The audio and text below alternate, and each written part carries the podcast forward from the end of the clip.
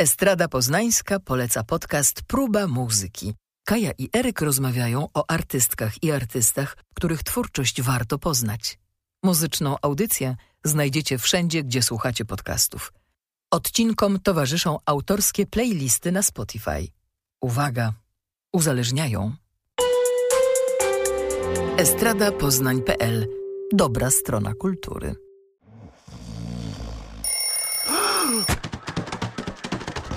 Nie spać, słuchać.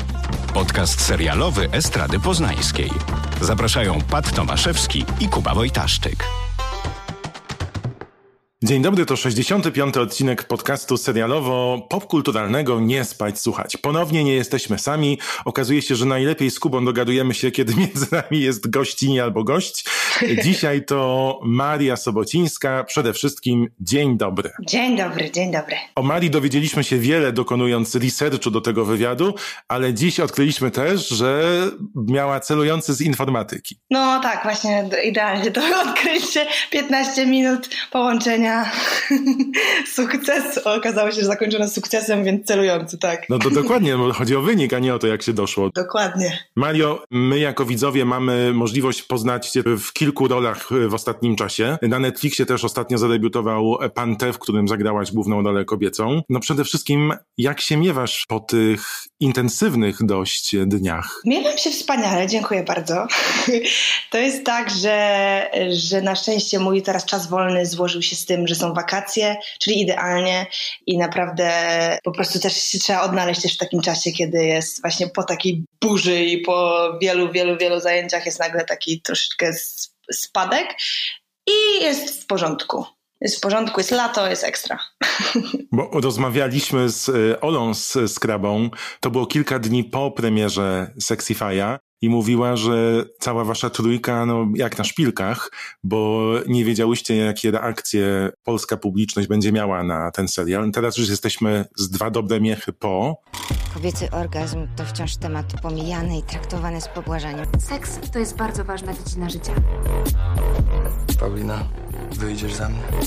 No bo to tak na zawsze.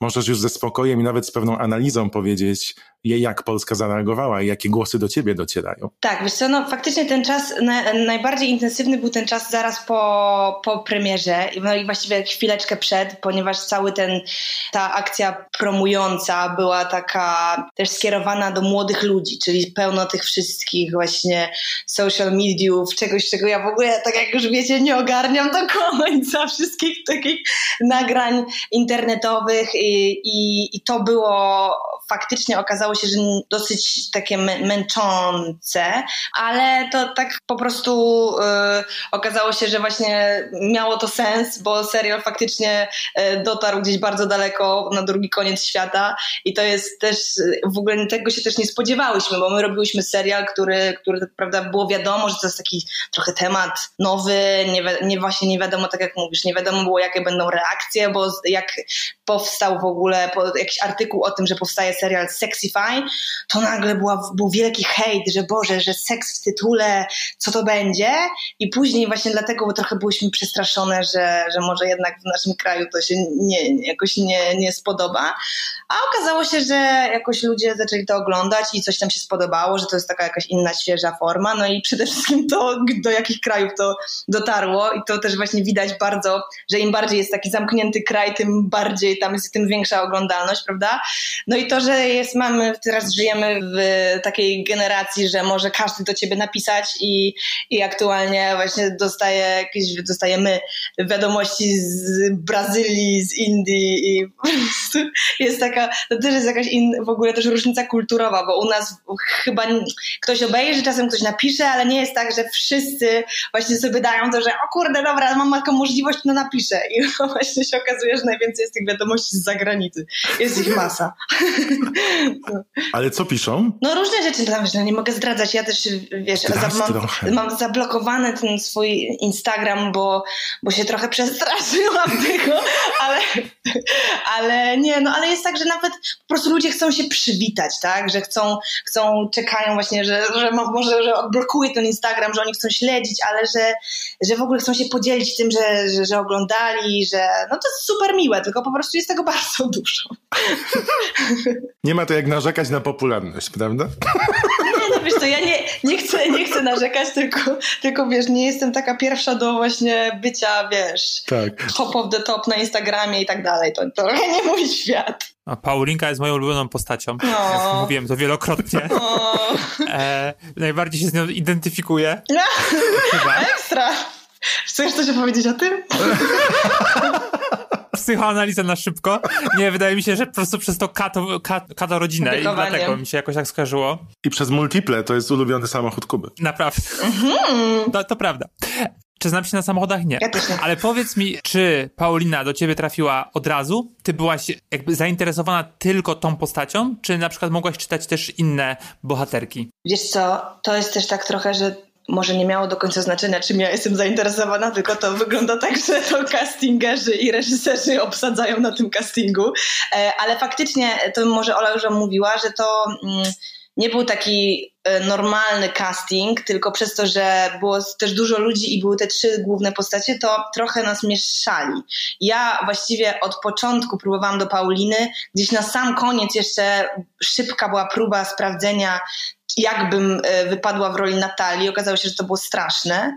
E, I, i, i na szczęście to Ola zagrała Natalię, ale jakoś tak się złożyło, że gdzieś od początku jakoś tak coś pyknęło. No i, i, i, to, i to, tę Paulinę próbowałam w różnych konfiguracjach, w wielu i w końcu została taka konfiguracja właśnie z Sandrą i Olą. A powiedz mi, chcielibyśmy przejść do kruka tak szybciutko, ale... Ale jeszcze zostań, bo ja mam jeszcze takie dwa pytania dotyczące tego Sexify'a całego. No dobra, to, to dawaj. Bo bardzo mnie to interesuje, bo mówisz, że piszą do ciebie ludzie z zagranicy. A jak reagują Polacy i Polki? Widać to na pewno, że ja powiedzmy, że już zagrałam w dwóch filmach, czyli wielu, ale zagrałam już w czymś, były to filmy różne, a dopiero tak naprawdę po tym serialu okazało się, że jakaś może popularność to jest za duże słowo, ale że jednak zaczę, jakoś na ulicy ktoś mnie zaczyna rozpoznawać, tak, rozpoznawalność. I to widać, że po prostu bardzo dużo osób ogląda, ogląda seriale i ten serial. No, więc, więc tak, ale to nie jest tak, że ja nie mogę, Boże, że wiesz, że nie mogę wyjść z domu. To w ogóle, wiesz, no spokojnie. To, to Nie, jestem bardzo ciekaw, bo Polska też niby jest takim zamkniętym krajem, jeżeli chodzi o te kwestie, ale jednak jak co do czego przyjdzie, to ludzie nie boją się rozmawiać. A ty masz to szczęście i nieszczęście, że akurat jesteś w tych scenach, które są najbardziej pamiętliwe z serialu i w tych dialogach i to jest zawsze taka obusieczna broń, bo z jednej strony jesteś kojarzona z tymi scenami, które wywołują duży uśmiech, są rozpoznawalne, są charakterystyczne dla serialu, ale z drugiej strony to jest taka łatka, że ludzie mogą do ciebie podchodzić z tymi tekstami i wiesz, i przez następne dziesięciolecia do ciebie tym, tą jedną rzeczą powiedzieć, nie? No to jest też prawda, no ale wiesz, też, też żyjemy w takim kraju właśnie, że też był, był jakiś, no oczywiście było oburzenie, ponieważ wiesz, co to znaczy, że, że tam na przykład właśnie na plakacie w pewnym momencie pojawiło się, jak na jakimś takim jednym z plakatów, y, na jednym plakacie krzyż i dildo, tak, i to jest, i, i, i że to obraża e, religię, no i wiesz, było dużo takich rozmów, wiesz, dużo też jest osób i opinii wydawanych przez osoby, które nie widziały serialu, tylko się też domyślają i że Boże, wiesz, no i no ale co, no tak jest zawsze chyba. A czy ktoś zapytał cię, czym oddychasz? Nie, tego nie było. Jeszcze nie, okej. A tęsknisz trochę za postacią? Chciałabyś na przykład, wiesz, drugi sezon z nią spędzić? Trochę tak, chociaż wie, wiesz co, jakoś tak, ja, ja na przykład to lubię, że że to nie jest tak, że my cały czas to robimy, tylko można sobie wyjść w jakąś inną postać i jakieś miałam takie szczęście, że po tym jeszcze zrobiłam parę różnych rzeczy i, i być może, wiesz, są takie, jeżeli jest serial, to czasem jest drugi sezon, czasem jest trzeci i może będą jakieś powroty, nie wiadomo. A jak wybierasz postacie, albo jak dostajesz do czytania, to co musi być w scenariuszu takiego, że yy, mówisz, o, to, to, to, to mnie najbardziej kręci? Trudne pytanie, bo to jest różnie, prawda? I, i po prostu czasem jest tak, że, że się czyta scenariusz i nagle jest coś takiego, że o kurczę, wiem, ja to, po prostu ja to jakby poczułam gdzieś, coś, nawet nie umiem tego, wiesz, słowami wyrazić, tylko po prostu gdzieś tam to się czuje. I na przykład tak miałam najbardziej Panu T. To był taki pierwszy raz, kiedy przeczytałam scenariusz i sobie pomyślałam, o kurczę, to jest ja, ja, chcę, ja chcę po prostu zaraz się wcielić w tę postać szybko, tak? Ale mm, na pewno tutaj w, w Sexify to y, naprawdę był świetnie napisany scenariusz i to, i to jest coś, co przyciąga no na pewno. I tam były te dialogi po prostu takie, że no wiadomo, że jak się mówi, że się będzie robiło komedię i to o seksie, no to może być różnie, prawda? Że może być tak też, że no, że jest też dużo takich, nie chcę mówić, ale bywają też takie scenariusze, że no ciężko tak trochę sobie wyobrazić, że to może na przykład gdzieś być śmieszne, tak? A tutaj było coś takiego, że Potem różne rzeczy się składają na to, że, że się okazuje, że można zrobić z tego super scenę, ale tutaj już na samym etapie czytania scenariusza było widać super rozpisane dialogi i takie, taki naprawdę rytmicznie po prostu to było napisane, że to był taki ping-pong. I to właśnie po prostu trzeba, trzeba było wejść na plan i tego nie spieprzyć, tak, że to gdzieś tam było naprawdę, naprawdę gdzieś właśnie tak jak czasem w muzyce, tak, na rytmach rozpisane i jak się weszło w dobry rytm, do tego właśnie super, że Piotrek Domalewski i Kalina pilnowali tego bardzo, no to właśnie nie trzeba było już dużo tam dawać gry gdzieś, okoliczności, wszystkiego, tylko trzeba było tak po prostu się skupić i wejść w ten rytm. A propos rytmu, to też dużo rytmicznie jeździłaś autobusem w Sexify'u. Gdzieś czytałem bardzo ciekawy komentarz, czy ona kiedyś wsiądzie do metra. to nie wiedziałam tego. Rozumiem, że to był wypożyczony autobus i jeździliście sobie po Warszawie, udając, że, że jeździcie razem z ruchem, bo pasażerowie jednak nie tacy jak prawdziwi. Tak, ale to jest, też, to jest też ciekawe, że my jeździliśmy tym autobusem po raz pierwszy w marcu, po czym mieliśmy pół roku przerwy ze względu na pandemię i wsiadłam do tego samego autobusu i jeździliśmy potem w lipcu. I na przykład to, były, to była jedna scena, tak? I trzeba było ją kontynuować. To ile czasu spędziłaś w autobusie miejskim? No, za dwa dni. I co, jesteś teraz zwolenniczką komunikacji miejskiej, orędowniczką? Tak, aktualnie zepsuł mi się samochód, więc nie mam wyboru, wspaniale. 40 stopni w autobusach, genialnie. Ja pamiętam, że jak dojeżdżałem do pracy w autobusie, to miałem zawsze najlepsze historie, podsłuchując wszystkich dookoła. To wspaniała rzecz. Tak, to jest ekstra. Naprawdę to w autobusach i no, w komunikacji jest świetne, że gdzieś tam sobie można posłuchać ludzi. Tak, to posłuchania ludzi, właśnie, Kuba. No właśnie, czy przygotowując się do kruka, słuchałaś dużo hip-hopu? Nie. Okazało się, ja byłam w ogóle zaskoczona tym, że, że tam coś mam rapować właśnie, tylko że ja byłam pocieszona bardzo tą myślą, że to nie będzie, to nie ma być tak, że jestem profesjonalną raperką, tylko gdzieś moja postać, która jest trochę dziwna, traktuje ten, trochę.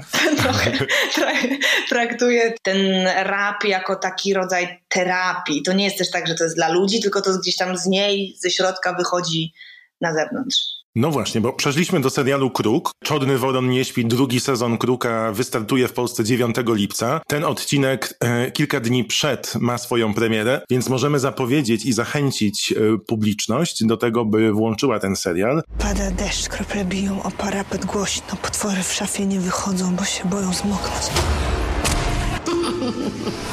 Nie bój się, pomogę ci. Się zastanów. Nie przynoszę pecha. Jeszcze jedna sprawa. Wiem, kruku. A może ja znaturyzuję jestem?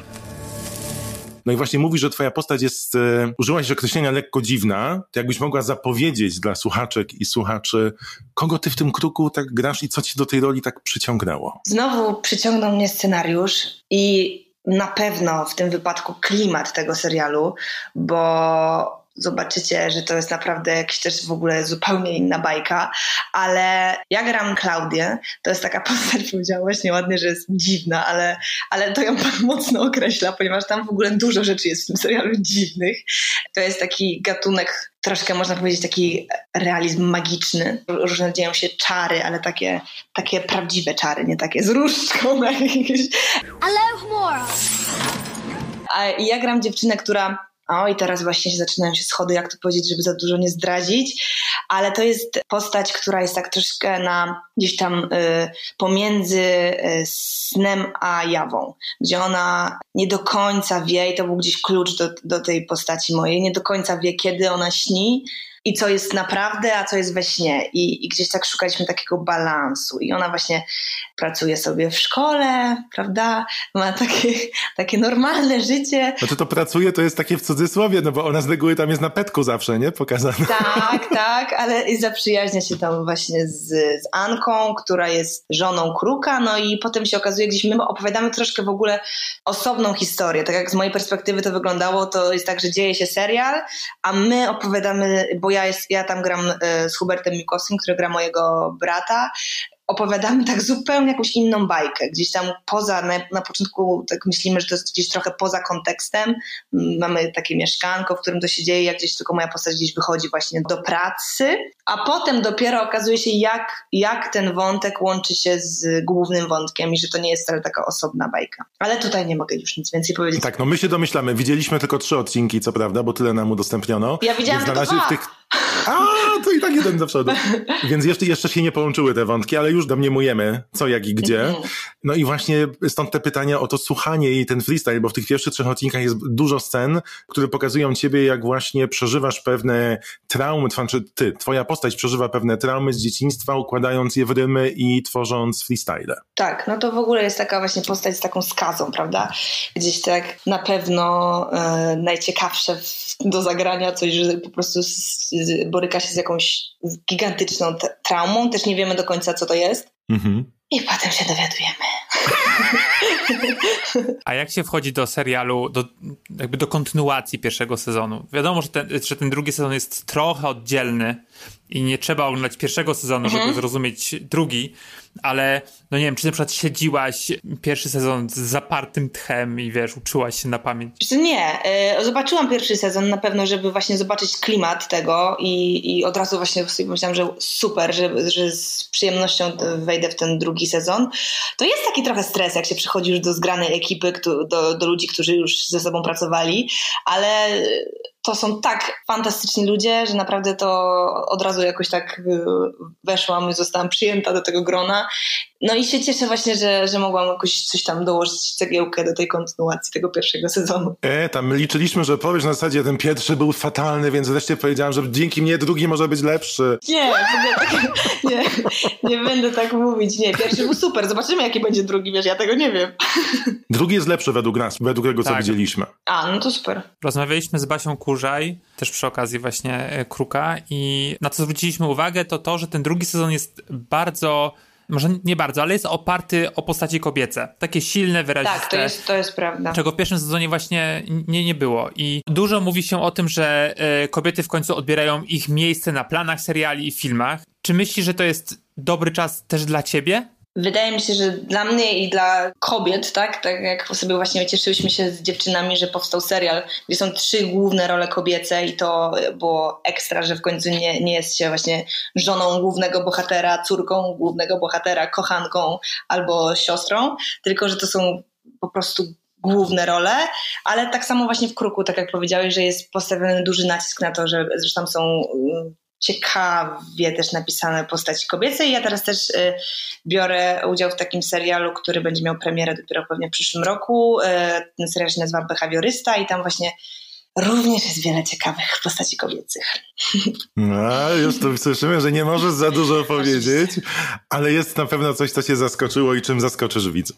No, ale to dopiero później. W przyszłym roku, w przyszłym roku. Przed nami premiera tego Kruka. Tak. Mnie bardzo interesuje ten wątek z freestylowaniem, bo jak to wygląda w twoim odniesieniu takim aktorskim? Czy to jest tak, że masz dokładnie napisane te teksty, których się uczysz i rymujesz? Czy ty dodajesz coś swojego? Czy miałeś możliwość popisania czegoś samemu, żeby to przepróbować? I czy ktoś ci pomagał? Jak to wyglądało? Tak, wiesz co, tutaj to po prostu jest jakaś taka forma terapii i to nie ma być właśnie świetne, tylko to ma być, e, tylko to ma być jej. E, I ja miałam taką możliwość, że mogłam połączyć się na Zoomie, czyli spotkać się tak z, z takim chłopakiem, który też rapuje, on się nazywa 16 i to w ogóle w większości on te teksty napisał. Maciek Pieprzyca, reżyser powiedział, że mogę sobie po prostu do, podobierać do mm, konkretnych scen ko konkretne fragmenty, te, które będę właśnie czuła. No i myśmy się tak właśnie spotkali i on mi tak jakoś właśnie tak jakoś pomógł, naprowadził mnie na tory w ogóle, jak to ma wyglądać, ale tak jak mówię, to też nie miało mieć takiego efektu, żeby to było takie, że wszystkim opadnie kopara, no bo tak jak wiadomo, jest to takie pod noskiem troszkę rapowanie. To jak wyglądały próby? Cały dzień chodziłaś, śpiewałaś i uczyłaś się tego? Tam troszkę się, troszkę sobie słuchałam tego, tego bitu, żeby tak, bo później to właśnie też, przecież ja tam sobie tam rapuję pod noskiem bez w ogóle, bez żadnego, bez żadnego bitu, tak, tylko, tylko gdzieś tam, więc dlatego gdzieś musiałam sobie się wczuć i, i, i sobie gdzieś tam po, porapować pod nosem też, ale słuchając tego bitu i tak, żeby mieć go we krwi gdzieś. To teraz jak usłyszysz beat, to od razu ci wchodzi automatycznie? Dałabyś radę z freestylem? Na pewno nie. Bo mamy dla ciebie niespodziankę!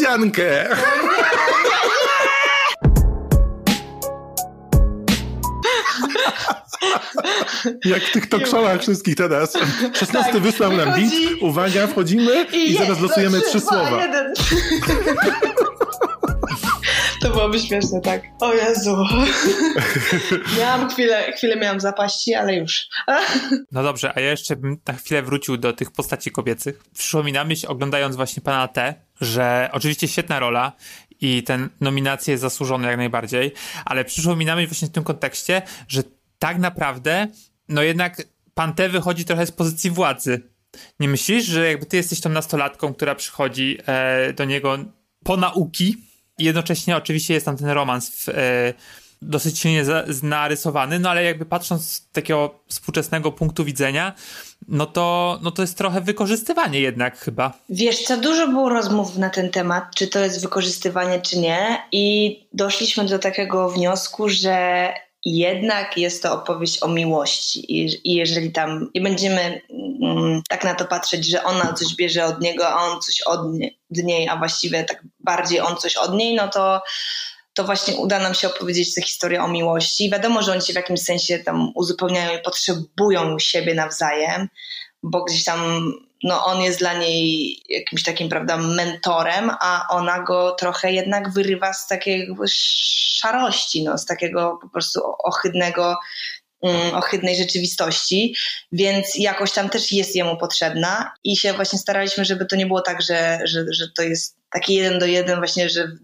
on wykorzystuje małolatek tu i ona mu się daje, bo gdzieś tam nawet y, były takie właśnie pomysły, tylko że jednak chcieliśmy i Marcin Krzysztofowicz, reżyser, mm, właśnie bardzo prowadził ten wątek do tego, żeby to była opowieść o miłości. Love is in the air. A jak było grać w opowieści, która jest tak stylizowana? Czułaś w każdym momencie na planie, że to będzie tak wyglądało, że to będzie trochę inne niż, niż wszystkie filmy do tej pory? Tak, to znaczy tam było w ogóle specyficzny klimat, ale taki naprawdę wspaniały, bo y, od samego początku bardzo było też dużo czasu na przygotowanie tego filmu i to też była taka pierwsza produkcja, gdzie naprawdę się wszystko działo spokojnie.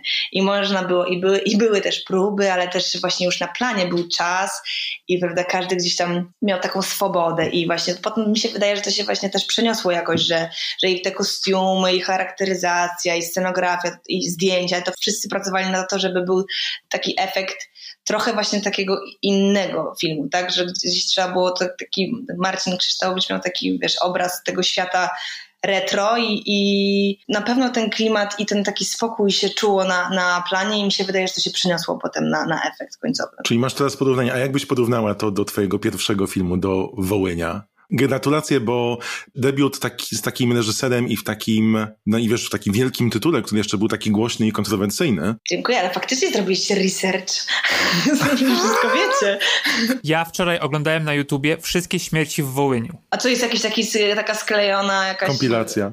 Tak? O, tak. Kurde. Nie było głowy, co prawda. Ja tego filmu Smarzowskiego uwielbiam. Nie widziałem tego filmu, pomimo, że ja lubię takie straszne rzeczy oglądać. Tak, Czerwone Wesele w grze o tron to jest Kubyn ulubiona scena. Ale uznałem, że Wołyń y, mnie przerasta. I oglądając wczoraj ten, ten filmik na YouTube 12-minutowy. To dlaczego akurat to trzeba było obejrzeć pierwszych 20 minut filmu, to jest wesele. Jest, y, nic się tam nie dzieje złego. Tak, ale Pat mi powiedział, że grają twoją głową. I chciałem to zobaczyć. I I nie było tak. Chciałem cię podpytać o to, jak robili odlew twojej głowy, czy wykorzystali po prostu jakąś podobną, bo tam jest taka scena, że niestety tracisz głowę, zmniejszasz tak. się i potem oni No troszkę nią powiem machają. więcej, powiem więcej. Ta głowa później zagrała jeszcze w jednej produkcji e, to, ten mój odlew, ale to było tak, że- ten odlew głowy był robiony z mojej głowy. To znaczy, A, ta no właśnie, charakteryzatorka musiała najpierw mi po prostu nie, nie będę tłumaczyć po kolei, jak to się robi, bo, bo ona by to Ale miałaś słomki w y, nosie? Ale mm, słomek, w, no chyba tak, coś takiego miałam, to już było parę dobrych lat temu, ale faktycznie jakieś takie miałam nasmarowane czymś rzęsy, żeby się nie przykleiły i to tak człowiek jak ma klaustrofobię, to jest y, myślę jakieś hardkorowe doznanie, ale faktycznie póź- później ten, ten moment, kiedy ja weszłam do, do charakteryzacji i zobaczyłam swoją głowę, to naprawdę mi się zrobiło słabo. to, było, to było dziwne. Ale wiecie co, jeżeli chodzi o to, to, to też jakoś po prostu trafiło mi się najlepiej na świecie, za co jestem wdzięczna i Wojtkowi Smarzowskiemu i losowi, że, że tak się wydarzyło, że, że zagrałam w tym Wołyniu i to była moja pierwsza rola, bo to też był taki specyficzny e, film i, to, i też miałam taką rolę, która gdzieś głównie e, głównie się pojawiam w tych scenach, kiedy jeszcze nie ma, kiedy jeszcze nie jest tak źle i dopiero potem na końcu, tak? Więc ja też pierwsze 20 minut filmu, tak jak mówiłam, to jest to wesele, które kręciliśmy dwa tygodnie, pojechaliśmy i odtwarzaliśmy po prostu te rytuały. Mhm. Super. I tam i mieliśmy najpierw że tam jakieś śpiewy, tańce, to wszystko się działo właśnie w, w Kolbuszowej, gdzieś pojechaliśmy po prostu, byliśmy tam te dwa tygodnie i to było niesamowite, to było wspaniałe, naprawdę. No i jeszcze mamę twoją grała Iza Kuna, no generalnie najlepsza możliwa pierwsza przygoda Tak, filmowa. Jacek nie? Braciak. No, to prawda, to prawda. No, Wojtek też jest super reżyserem i, i to, że mogłam właśnie u niego zadebiutować, naprawdę sobie nie wyobrażam lepszego debiutu. No i od razu pierwszy film i od razu musisz grać śmierć. Tak, no tak, no, nie, nie ma łatwo. Trauma na maksa. Ale gdzie potem ta głowa zagrała? Bardzo mnie to ciekawi. Później był taki film, który, e, krótki film, który robił Bartosz M. Kowalski. To był taki mini horror na Showmaxie i ta głowa zagrała, ja też z nią zagrałam, tylko że to było, e, były dwie sekundy, więc zostałam obsadzona dzięki temu, że e, potrzebowali głowy, także ja jako partnerka do mojej głowy wystąpiłam. Przez głowę do roli. Tak, w tym filmie i, i, i to był taki krótki właśnie horror. Gdzieś, gdzieś ona potem gdzieś się zatopiła. Nie wiem, co teraz się dzieje, jakie są losy tej głowy. No to teraz apel do środowiska. Gdzie jest głowa Marii Sobocińskiej? No właśnie.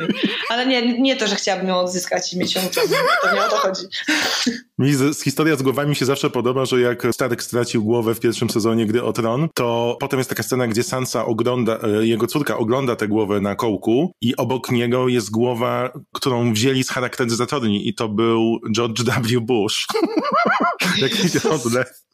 Tak. Naprawdę? I potem musieli, wiesz, potem były jazdy, że specjalnie jakieś takie bardzo, bardzo, bardzo złe sygnały są wysyłane, więc od razu mi się to przypomniało. Ale to jest bardzo ciekawe doświadczenie, prawda? Tak, nie no, naprawdę, naprawdę. Dziwne też.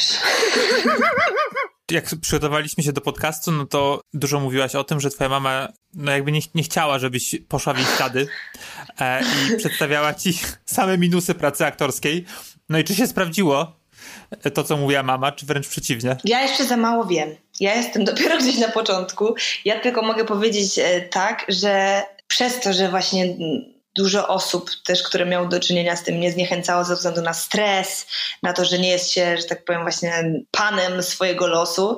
Mieli rację, na pewno, ale e, jest też taka druga strona, że naprawdę nie wyobrażam sobie robić prostu nic innego, że to jest coś, co ja czuję totalnie i wiadomo, że są okropne strony tego zawodu, ale są też piękne i gdzieś po prostu trzeba brać na klatę to, że, że, że, że tego stresu jest dużo i, i, i niepewności i, i, i właśnie jest w jakimś sensie, że się, nie jest się tylko zależnym od, siebie, prawda? No ale zobaczymy, co będzie dalej, bo tego nie wiem. Na razie e, cieszę się bardzo z tego, że, że jakoś tak mam możliwość w ogóle grania i to grania różnych bardzo ról. Że to jest gdzieś tam moje naj, w ogóle naj, najfajniejsze, co, co mi się wydarzyło, że nie zostałam jakoś tak zaszufladkowana.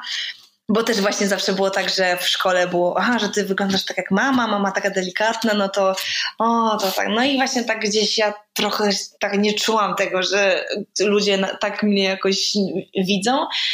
I gdzieś się wydarzył to bardzo chyba um, miało duże znaczenie, że ja zostałam obsadzona w takim filmie Wszystko dla mojej matki przez właśnie Małgosia Imielska, gdzieś tam zobaczyła we mnie jakąś w ogóle zbuntowaną, złą postać, gdzie ja przyszłam na casting w spódniczce w kwiatki, bo właśnie nie wiedziałam jeszcze zupełnie, że gdzieś mogę coś takiego jakoś w sobie znaleźć. I, i właśnie y, zagrałam w tym filmie o Poprawczaku i, i, i to równolegle wyszło z tym panem T i właśnie to jakoś super podziałało, że teraz mam różne właśnie w, albo w tę stronę, albo w tę, albo w ogóle jeszcze w inną i to jest ekstra. Mnie się z tych historii e, researchowych bardzo podoba to, że jak wpisujemy e, Maria albo Marysia Sobocińska i różne portale się przedstawiają, to przedstawiają cię najpierw, że jesteś ty, potem jest córka i jeszcze dodatkowo wnuczka i masz od razu cztery nazwiska przypisane do siebie na dzień dobry. Tak. A z tych wszystkich rzeczy najbardziej mi się spodobała historia, że twoja babcia chciała ci zapłacić pieniądze, żebyś nie, nie poszła na, na studia aktorskie. Bo tak było. tak było. Tak było, no bo ona też e, tą aktorką była i właśnie jakieś było no po prostu bardzo duże w, w mojej rodzinie właśnie napięcie, żeby, żeby mieć taki stały stały zawód. No i, i, ja też zresztą to nie jest tak, że, że, to ja najbardziej chciałam też, tak, że, że ja byłam pewna, że to będę, że ja będę lekarzem, tylko że się naprawdę okazuje, że niektórych rzeczy się, że ja po prostu się do tego kompletnie nie nadaję. I, i, i, i tak, tak już zostało. Ale no wiesz, to, to na tych portalach też to jest, przez to, że to tak jest napisane, to później, wiesz, wszystkie komentarze, to jest, że to oczywiście wszystko jest załatwione przez rodzinę, nie? I to też jest takie, już się do tego teraz uśmiecham, no ale fakt na początku, jak sobie tak patrzyłam na to, to tak czułam taką niesprawiedliwość, dlaczego tak musi być, no ale tak musi być. Znaczy mnie najbardziej zainteresowało, bo ja mam bardzo rozbuchaną wyobraźnię, jak wyglądały te negocjacje z babcią. I, jak, i mówię sobie, jak tylko usłyszałem, jak mówisz o tym, że babcia, to mówię sobie, kurczę, jakby to wyglądało u mnie albo u kogoś innego i pewnie jakby to wyszło, czy to jest przy obiedzie, czy przy ciastku, czy babcia przychodzi, daje ci herbatkę i mówi tak, a przy okazji wiesz, stawiamy sprawę jasno, nie? Nie, no to słuchajcie, to, to akurat było tak, że, że to był, że, no, że nie była jakaś taka rozmowa o tym i że co ona może zrobić, czy ona może, czy ona mogłaby mi e, właśnie, jeżeli ona by mi opłaciła, zapłaciła coś, to, to czy ja bym się zdecydowała na coś innego, bo, ale no bo ja też równolegle, mm, równolegle zdałam na ASP i po prostu właśnie tu była właśnie taka historia, że bardzo, bardzo byłam właśnie namawiana, żeby tam iść, ale to też wam mogę opowiedzieć szybką anegdotkę, jak mój dziadek zwołał właśnie rodzin, rodzinne jakieś takie zgrupowanie moich braci jak się dowiedział, bo ja w tajemnicy zdawałam, żeby już po prostu mieć spokój, ale jak się dowiedział, że, że zdaje do, do szkoły w Łodzi, no to jakiś był bardzo niezadowolony, ale e, z, z właśnie zaprosił moich braci, u, usiedli i mówi, słuchajcie, jest taka sytuacja, że Maryśka zdaje do szkoły, jeszcze może jest coś, możemy jeszcze coś zrobić, żeby jej pomóc. No i oni się tak zdziwili, o co chodzi, że on chce pomóc i w tym momencie on powiedział, może możemy jeszcze coś zrobić, żeby się nie dostała. I, Jaka i, interwencja wspaniała. Więc to była pomoc jego dla mnie. Możemy coś zrobić, żeby się nie dostała. Wiesz co, wiesz, ja jestem w stanie, ja mam znajomości, wiesz.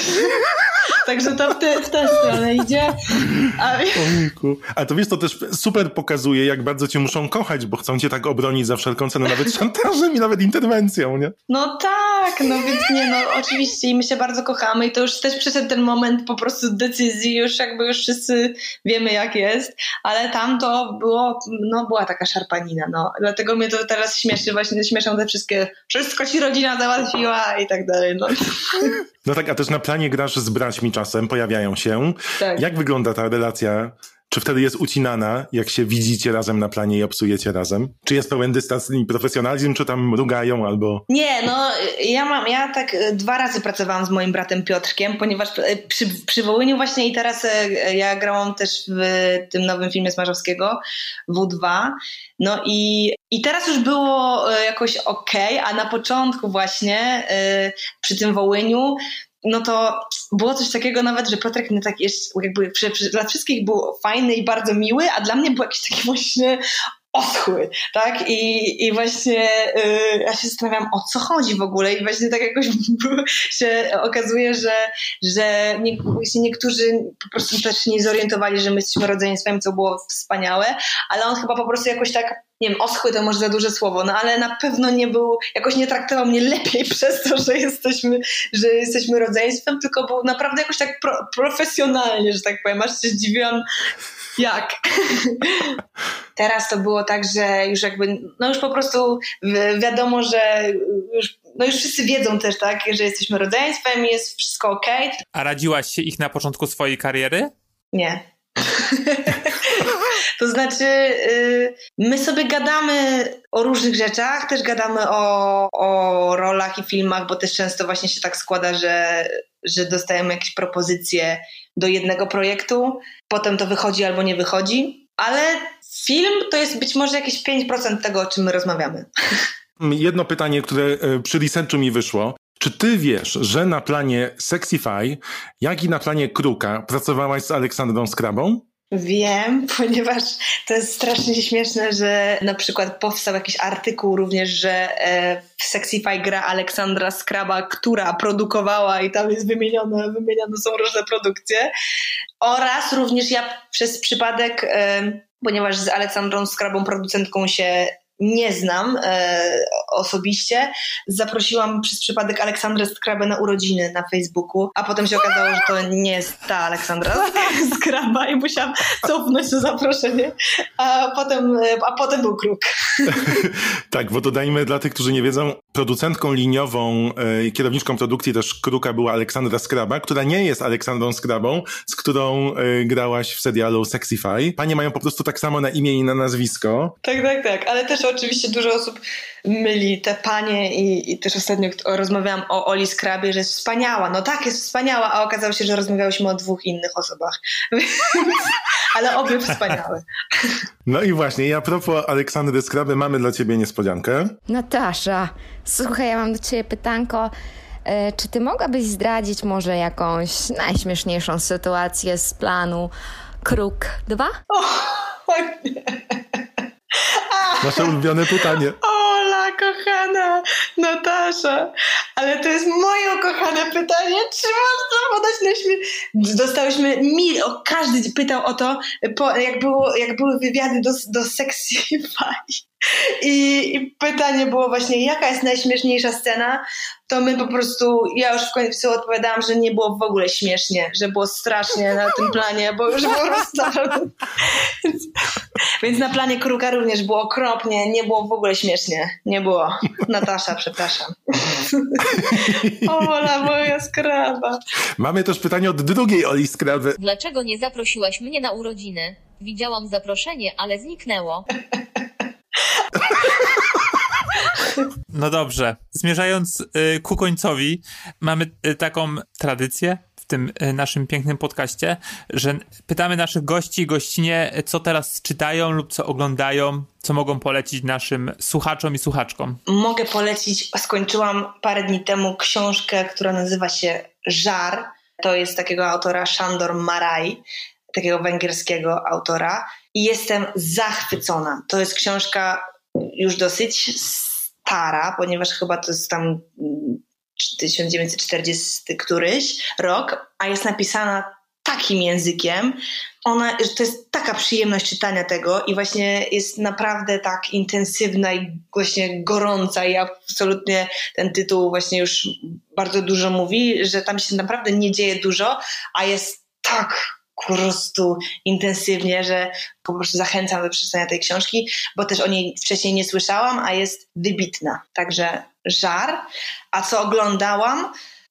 Co oglądam teraz? E, byłam w kinie na Ojcu, mm, gdzie główną rolę gra Anthony Hopkins i muszę przyznać, że też bardzo duże zrobił na mnie wrażenie ten film, bo też przez sam temat, ale to, że to jest odpowiedziane tak od drugiej strony, ponieważ e, bardzo mi się spodobało to, że jesteśmy głównym bohaterem i jest jakby opowiedziane, nie jest opowiedziana historia chorej osoby z perspektywy właśnie kogoś, kto obcuje z taką osobą, tylko z perspektywy tej chorej osoby, tak? I to są takie genialne tam smaczki, zaczynając od tego, że wchodzi tak, główny bohater i w jednej scenie widzimy, że kafelki są pomarańczowe, a w następnej wchodzi i są zielone, e, prawda? Kończąc na tym, z kim on rozmawia. I my, my jesteśmy z nim, jesteśmy w jego głowie i tak naprawdę my się czujemy oszukani. To jest niesamowite właśnie w konstrukcji film. Naprawdę, naprawdę jest wspaniały. Jaka no przerwa. Mario, bardzo Ci dziękujemy, że znalazłaś dla nas chwilę. I e, życzymy wielu ciekawych ról i odkryć w przemyśle filmowo-telewizyjnym, polskim i zagranicznym. Pokładamy w tobie duże nadzieje. Tak, teraz Indie i ten, Brazylia. to jest, to jest po Sexify. Tak, dziękuję wam bardzo, bardzo się fajnie z wami rozmawia. Bardzo dziękujemy. Dzięki. Nie spać, słuchać. Producentem podcastu jest Estrada Poznańska. Wszystkie odcinki znajdziesz na estrada.poznan.pl.